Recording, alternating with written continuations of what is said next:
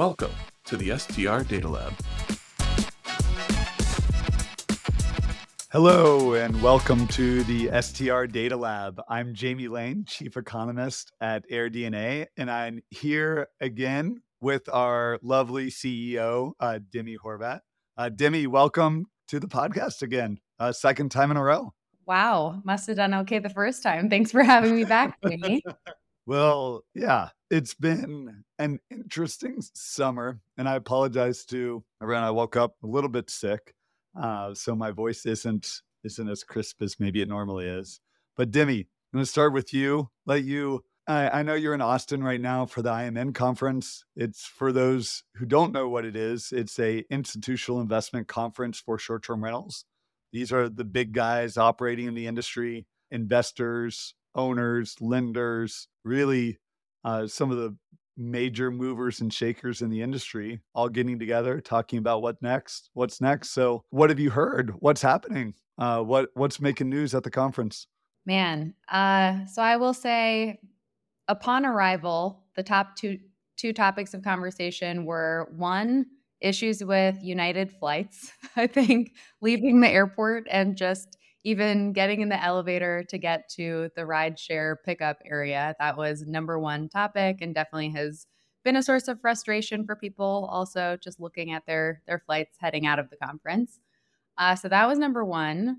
Number two, heat dome. Very, very hot here hits you in the face as soon as you walk out of the airport.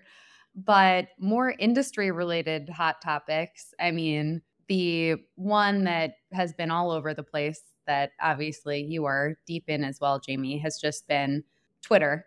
The vi- viral tweet about the industry has certainly been a big topic of conversation.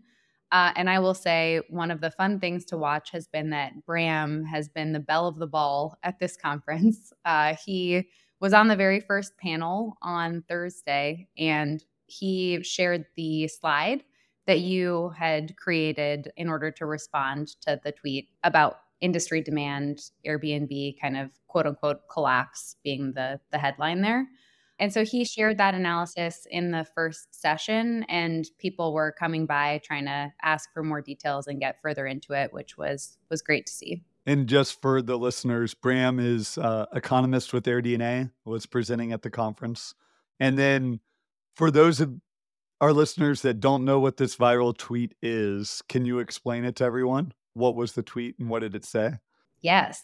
Uh, so the tweet basically said there's going to be a collapse in the housing market driven by the fact that uh, Airbnb RevPARs and demand are super down in a few key metro areas. So the background is that the analyst's name is Nick Gerli. I'm not sure if that's the correct pronunciation, uh, but doing my best.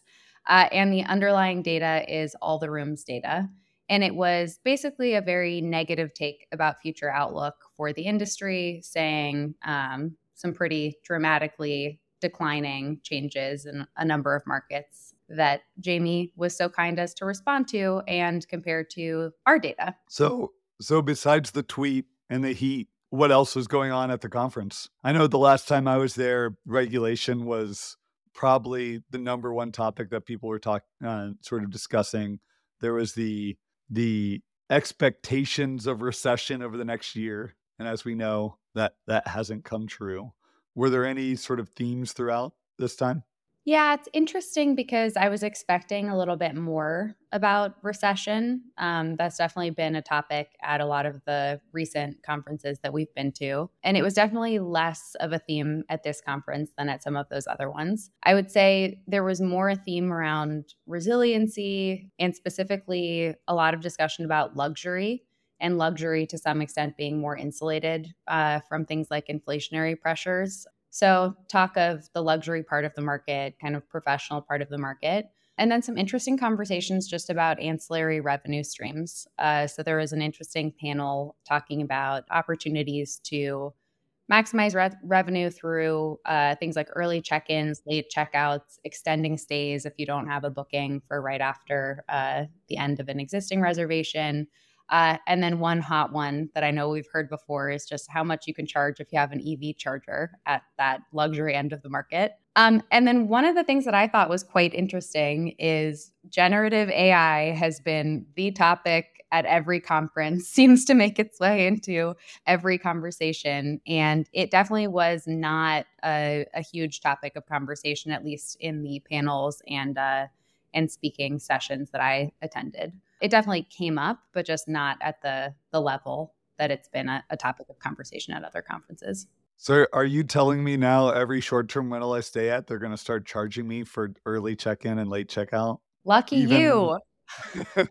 even when they don't have a guest coming uh, the next day, like, sorry, get out of there by 10. Yeah, it was funny because it was kind of both directions where people were talking about how especially at the luxury end of the market, people don't want to be nickel and dimed. So don't nickel and dime people for something like the cleaning fees, but then at the same time, do offer things like a paid early check in and a private chef and I don't know, golf carts or something. And you can charge for those. So, in some ways, a little bit conflicting, but interesting nonetheless. Yeah. I recently talked with a reporter doing a hit piece on surprise fees. And sort of railing on that they had just gone on, a vacation and were charged for sheets uh, and just couldn't believe that a vacation rental didn't include the sheets um, and charged them a hundred dollars extra for the beds to be made with, with sheets and the expectation was that you would bring your own.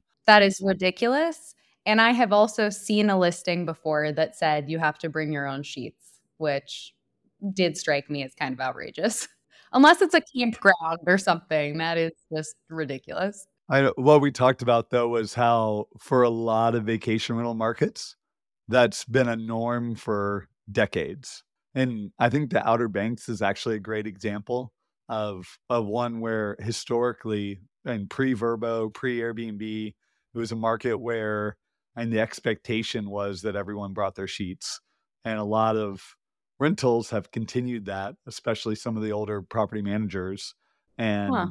just because of the advent of Airbnb and Vrbo and urban listings where I mean, every bed is made with sheets and a comforter and pillows, uh, doesn't mean that everyone's adopting to those new norms uh, and they're sort of keeping some of their old ones. So it was sort that of is a, super interesting. I did not know yeah. that. I mean, my knee jerk reaction is, gosh, they're going to have to start providing sheets if everybody else is. Imagine the horrible guest experience if you arrive, didn't read the fine print, which I confess I often do not do. and then you have nothing to sleep on.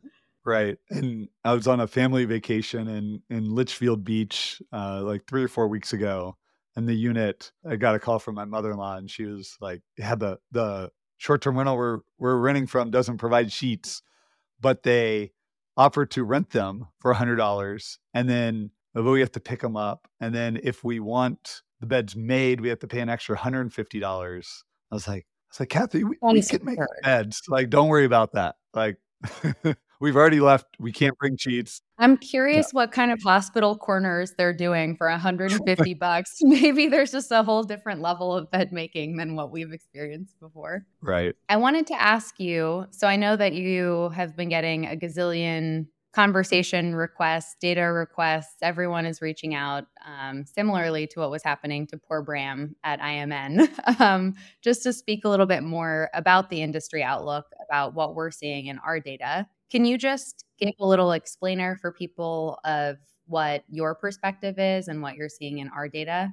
And then also just help people understand why some of these numbers could be so different. Yeah. So uh, I fir- first saw the data that Nick put out on Monday night. I was uh, heading to my Monday night dart league. Uh, got a text from a buddy like, "Hey, have you seen this?" Looked at it and immediately was like, something just looks way off. Like, there's no way. I have to interrupt you here just because, for everybody's knowledge, we did an executive activity where we went axe throwing, and Jamie was like in one of those post apocalyptic TV shows able to throw an axe directly at the bullseye with perfection.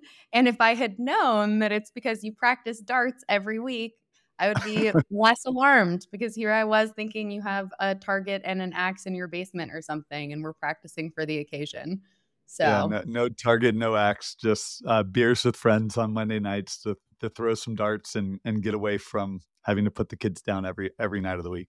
Uh, Ooh, the truth comes out. yeah. So looking at the post, and it was clear to me as someone looking at the data every day uh, that there was something off. So, being the the data nerd that I am, uh, sitting at a bar in a booth by myself, uh, digging into the data on my phone, trying to understand and if there's any way to get to similar numbers from our data set, for which there wasn't. No matter how many different ways I sliced and diced or filtered the data, there's no way to manipulate the data in the same way. So the next day, getting back, uh, wanted to uh, run the same analysis with our own data. Uh, so in the tweet, it used a metric called revenue per available listing, uh, not a typical metric that we put out. Usually we do it um, revenue per available room night, uh, RevPAR. And what's the difference between those? Yeah. So uh, standard RevPAR would look at revenue per night available, and revenue per listing would assume all nights in a month are available for that entire listing. So essentially, the difference would be block nights. Uh, we're accounting for nights that were blocked where you wouldn't have been able to earn revenue, uh, where revenue per available listing would just assume every single day of the month was available. So you look at year over year percent changes, there's essentially no difference in the different ways to calculate it. So I don't think that was uh, the reason why or contributed to the uh, extreme drop off in revenues. And then he was pulling the data by metro. Our standard um, MarketMinder definitions are by cities. So we went back and repulled all the data by metro to align it with uh, what he had put out. And then posted a tweet on Tuesday, sort of aligning what he had released uh, uh, and comparing that to uh, the data that we have in our database for for all those listings. And and broadly, he was showing a 40% decline in revenue. When we do the same analysis, we show roughly 3.5% decline in revenue. So still a decline and still a decline in, in many of the markets, like in Gatlinburg, Pigeon Forge, Tennessee, one of and the more popular vacation rental destinations. It's been popular one for for new investments as well over the past couple years. And we are seeing a 10% decline in in RevPAL. Uh, we're seeing a 10% decline in RevPAR. Uh, we're seeing o- both occupancies and ADRs coming down, uh, but not nearly the, I think, the 47% decline that he had called out in the tweet. And uh, digging into the analysis, and he posted a YouTube video where he showed all the different markets around the country. I mean, it wasn't just the markets he cherry picked or, or um, pulled into the post. They were showing that declines throughout the entire US, where the best performing market was only down like 20%, and the worst performing ones were down 70, 80%. And that points that there was and something wrong with the data um, or something wrong with this analysis of the data. It wasn't based in any uh, factual analysis. We we have Airbnb's uh, publicly released data where they're showing I nights booked um, our listing growth of 18% around the world. They're showing revenue growth of 20%. So, I mean, broadly for their business, they're not seeing listing growth faster than revenue. Uh, so, on average, hosts are still earning more revenues. Uh, and then, even when you compare to other industry providers, which and in my course of doing business, I'm always checking our data against what others are saying, and it's not lining up. So, uh, by posting. It wasn't meant to and call him out or and say that he's wrong, but just to provide another opinion of. And we believe AirDNA data is the gold standard of the industry. We've got and uh, 130 people at our company that spend and their days trying to make the data as, as good as possible and help our customers leverage it in their business. And uh, I've heard from countless customers, countless clients, countless friends in the industry uh, that we're all getting sent this tweet. And and even from homeowners uh, reaching out to their property managers of saying, what's happening in this industry? Should I be getting out? And where they're then yeah. be able to go back and share the data that we uh, provided and say, hey, there's something wrong with the data. Here's the real data. Uh, no need to panic. Like, and I think that's broadly helped in in quelling some of the narrative and at least providing an alternative view. Yeah, I will say it was a hot topic of conversation at IMN, but for the most part, the folks that came over to talk about it were talking about how this is not something that they're seeing in their data. And they were curious what our perspective was in terms of what we're, we're seeing in our data, which felt like it was more aligned. And then I would also just add, I think it was maybe yesterday morning, we saw that Airbnb put out a statement saying beyond Q1 numbers that are that are public uh, and were mm. already reported, the data in that original analysis is not aligned to what they're seeing in in their numbers.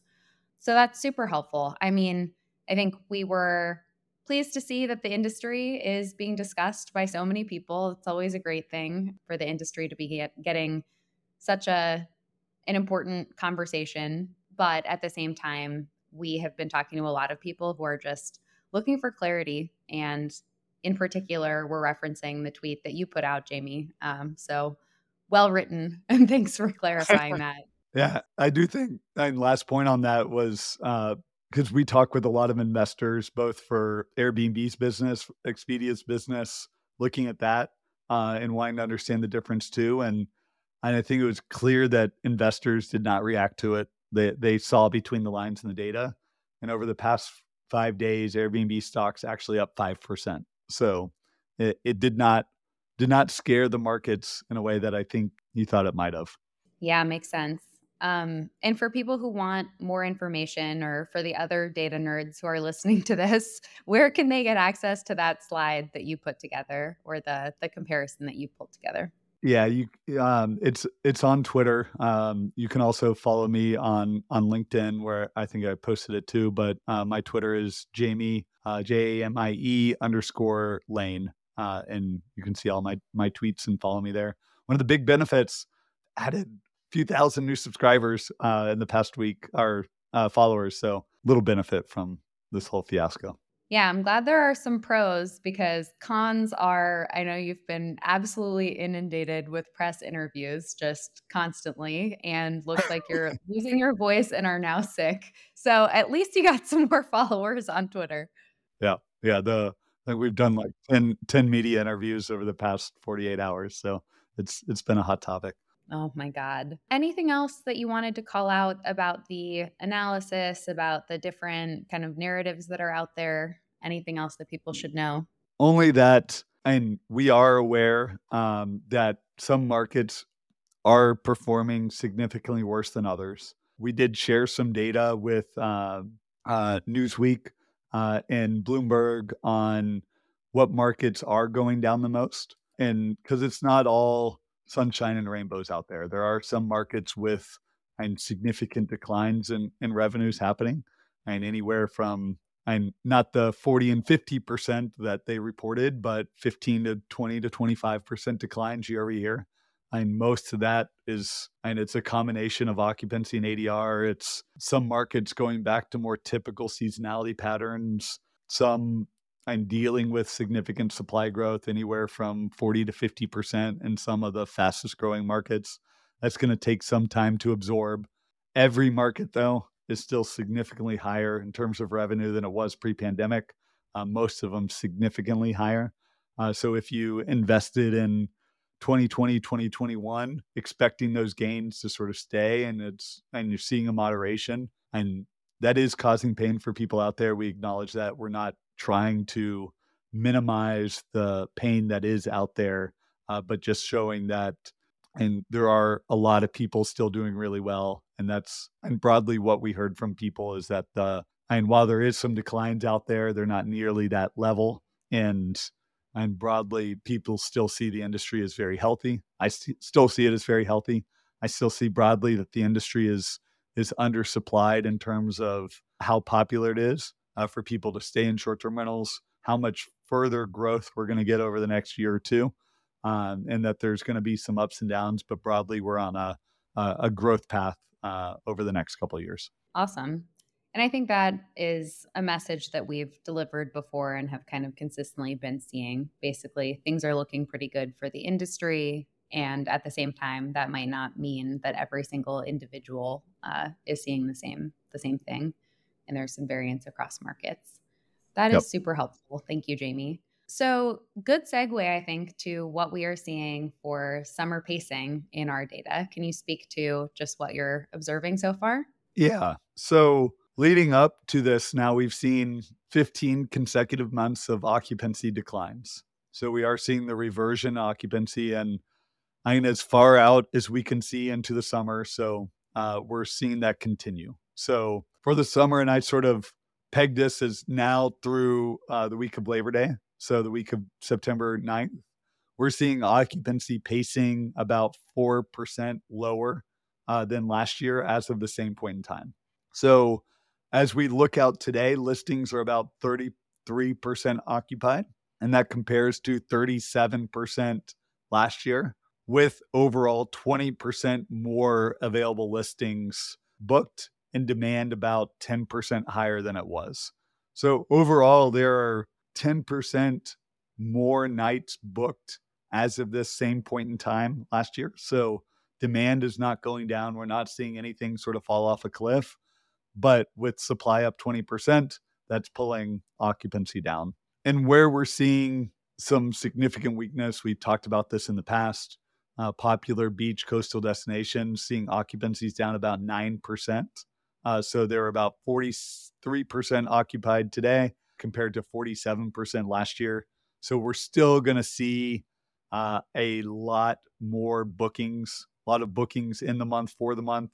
A lot of people still booking today for August, September. So if you take what we see now in terms of nights booked, uh, compare it to past years, uh, we expect this summer to end up about 67% occupied when it's all said and done. And that's compared to 71% uh, last year and 75% in 2021. So low compared to the highs in 2021, but still north of the 62% from the summer of 20, 2019. Got it.